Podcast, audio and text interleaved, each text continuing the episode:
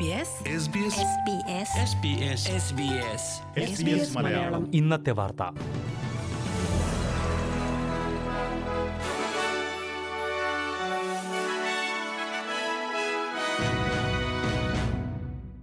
നമസ്കാരം. S B S Malayalam ഇന്നത്തെ വാർത്തയിലേക്ക് സ്വാഗതം. ഇന്ന് രണ്ടായിരത്തി ഇരുപത്തിമൂന്ന് ജൂൺ ഒൻപത് വെള്ളി.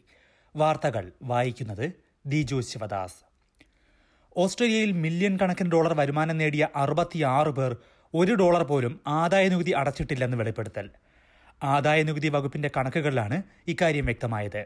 രണ്ടായിരത്തി ഇരുപത് ഇരുപത്തൊന്ന് സാമ്പത്തിക വർഷം ആദായനികുതി സമർപ്പിച്ച ഒന്നര കോടിയിലേറെ പേരുടെ വിവരങ്ങൾ പരിശോധിച്ച ശേഷമാണ് എ ടി ഒ ഇക്കാര്യം വെളിപ്പെടുത്തിയത്. ഇതിൽ ഒരു മില്യണിലേറെ വരുമാനം നേടിയ അറുപത്തിയാറ് പേരാണ് ആദായനികുതി ഒന്നും നൽകാത്തത്. ആദായനികുതി നൽകാത്ത കോടീശ്വരന്മാരുടെ ശരാശരി വരുമാനം പതിനാലര മില്യൺ ഡോളറാണ്. എന്നാൽ ഇത് നിയമവിരുദ്ധമായിട്ടല്ല എന്നാണ് എ ടി ഒ കണക്കുകൾ സൂചിപ്പിക്കുന്നത്. നികുതി രേഖകൾ സമർപ്പിക്കാനായി ഏജന്റുമാർക്ക് ഇവർ നൽകിയിരിക്കുന്നത് ശരാശരി രണ്ടേകാൽ ലക്ഷം ഡോളർ വീതമായിരുന്നു. ഓസ്ട്രേലിയൻ സാമ്പത്തിക രംഗത്ത് നിരവധി പ്രതിസന്ധികൾ നേരിടുന്നുണ്ടെങ്കിലും രാജ്യത്തിന് മുന്നിൽ ഇപ്പോഴുള്ളത് ചരിത്രത്തിലെ ഏറ്റവും വലിയ അവസരങ്ങളാണെന്ന് പ്രധാനമന്ത്രി ആന്റണി അൽബനീസി പറഞ്ഞു. ഏഷ്യ പസഫിക് മേഖലയിലെ വളർച്ച ഓസ്ട്രേലിയയ്ക്ക് മുന്നിൽ മറ്റാർക്കുമില്ലാത്ത തരം വിപണിയും അവസരങ്ങളുമാണ് തുറക്കുന്നതെന്ന് അദ്ദേഹം ചൂണ്ടിക്കാട്ടി. രാജ്യത്ത് പലിശ നിരക്ക് ഉയരുന്നത് ജനങ്ങളെ കടുത്ത സമ്മർദ്ദത്തിലാക്കുന്നുണ്ടെന്ന് അദ്ദേഹം സമ്മതിച്ചു.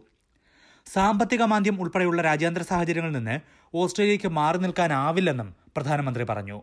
എന്നാൽ ഇപ്പോഴത്തെ അവസരങ്ങൾ ശരിയായി ഉപയോഗിക്കുക എന്നതാണ് പ്രധാനമെന്നും അദ്ദേഹം ചൂണ്ടിക്കാട്ടി. ഓസ്ട്രേലിയൻ പാർലമെന്റിലെ ബലാത്സംഗ ആരോപണത്തെക്കുറിച്ച് ധനമന്ത്രി കെ ടി ഗാലഗറിന് അറിവുണ്ടായിരുന്നുവെന്ന് ആരോപണം. സ്കോട്ട് മോറിസൺ സർക്കാരിന്റെ കാലത്താണ് പാർലമെന്റ് ജീവനക്കാരിയായിരുന്ന ബ്രിട്ടനി ഹിഗിൻസ് ബലാത്സംഗ ആരോപണവുമായി രംഗത്തെത്തിയത്. അന്ന് മന്ത്രിയായിരുന്ന ലിൻഡ റൈനോൾസിന്റെ ഓഫീസിൽ വച്ച് സഹപ്രവർത്തകനായ ബ്രൂസ് ലേമാൻ ബലാത്സംഗം ചെയ്തു എന്നായിരുന്നു ആരോപണം. സർക്കാർ ബ്രിട്ടനി ഹിഗിൻസിന് നഷ്ടപരിഹാരം നൽകി കേസ് ഒത്തുതീർപ്പാക്കിയിരുന്നു. ഇതേക്കുറിച്ച് അറിയാമായിരുന്നു എന്ന ആരോപണം കെ ടി ഗാലകർ രണ്ടായിരത്തി ഇരുപത്തൊന്നിൽ പാർലമെന്റിൽ നിഷേധിച്ചിരുന്നു.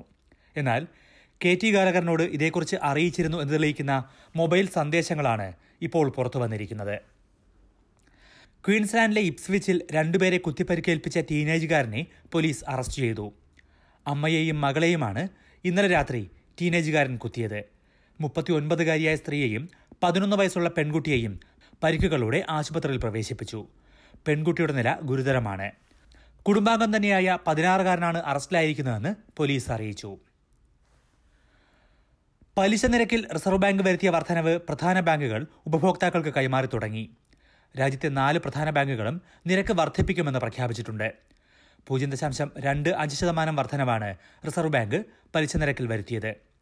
വെസ്റ്റ്പാക്ക് ജൂൺ ഇരുപത് മുതലും Commonwealth Bank NAB A N Z എന്നിവ ജൂൺ പതിനാറ് മുതലുമാണ് വേരിയബിൾ നിരക്കുകൾ വർദ്ധിപ്പിക്കുന്നത്.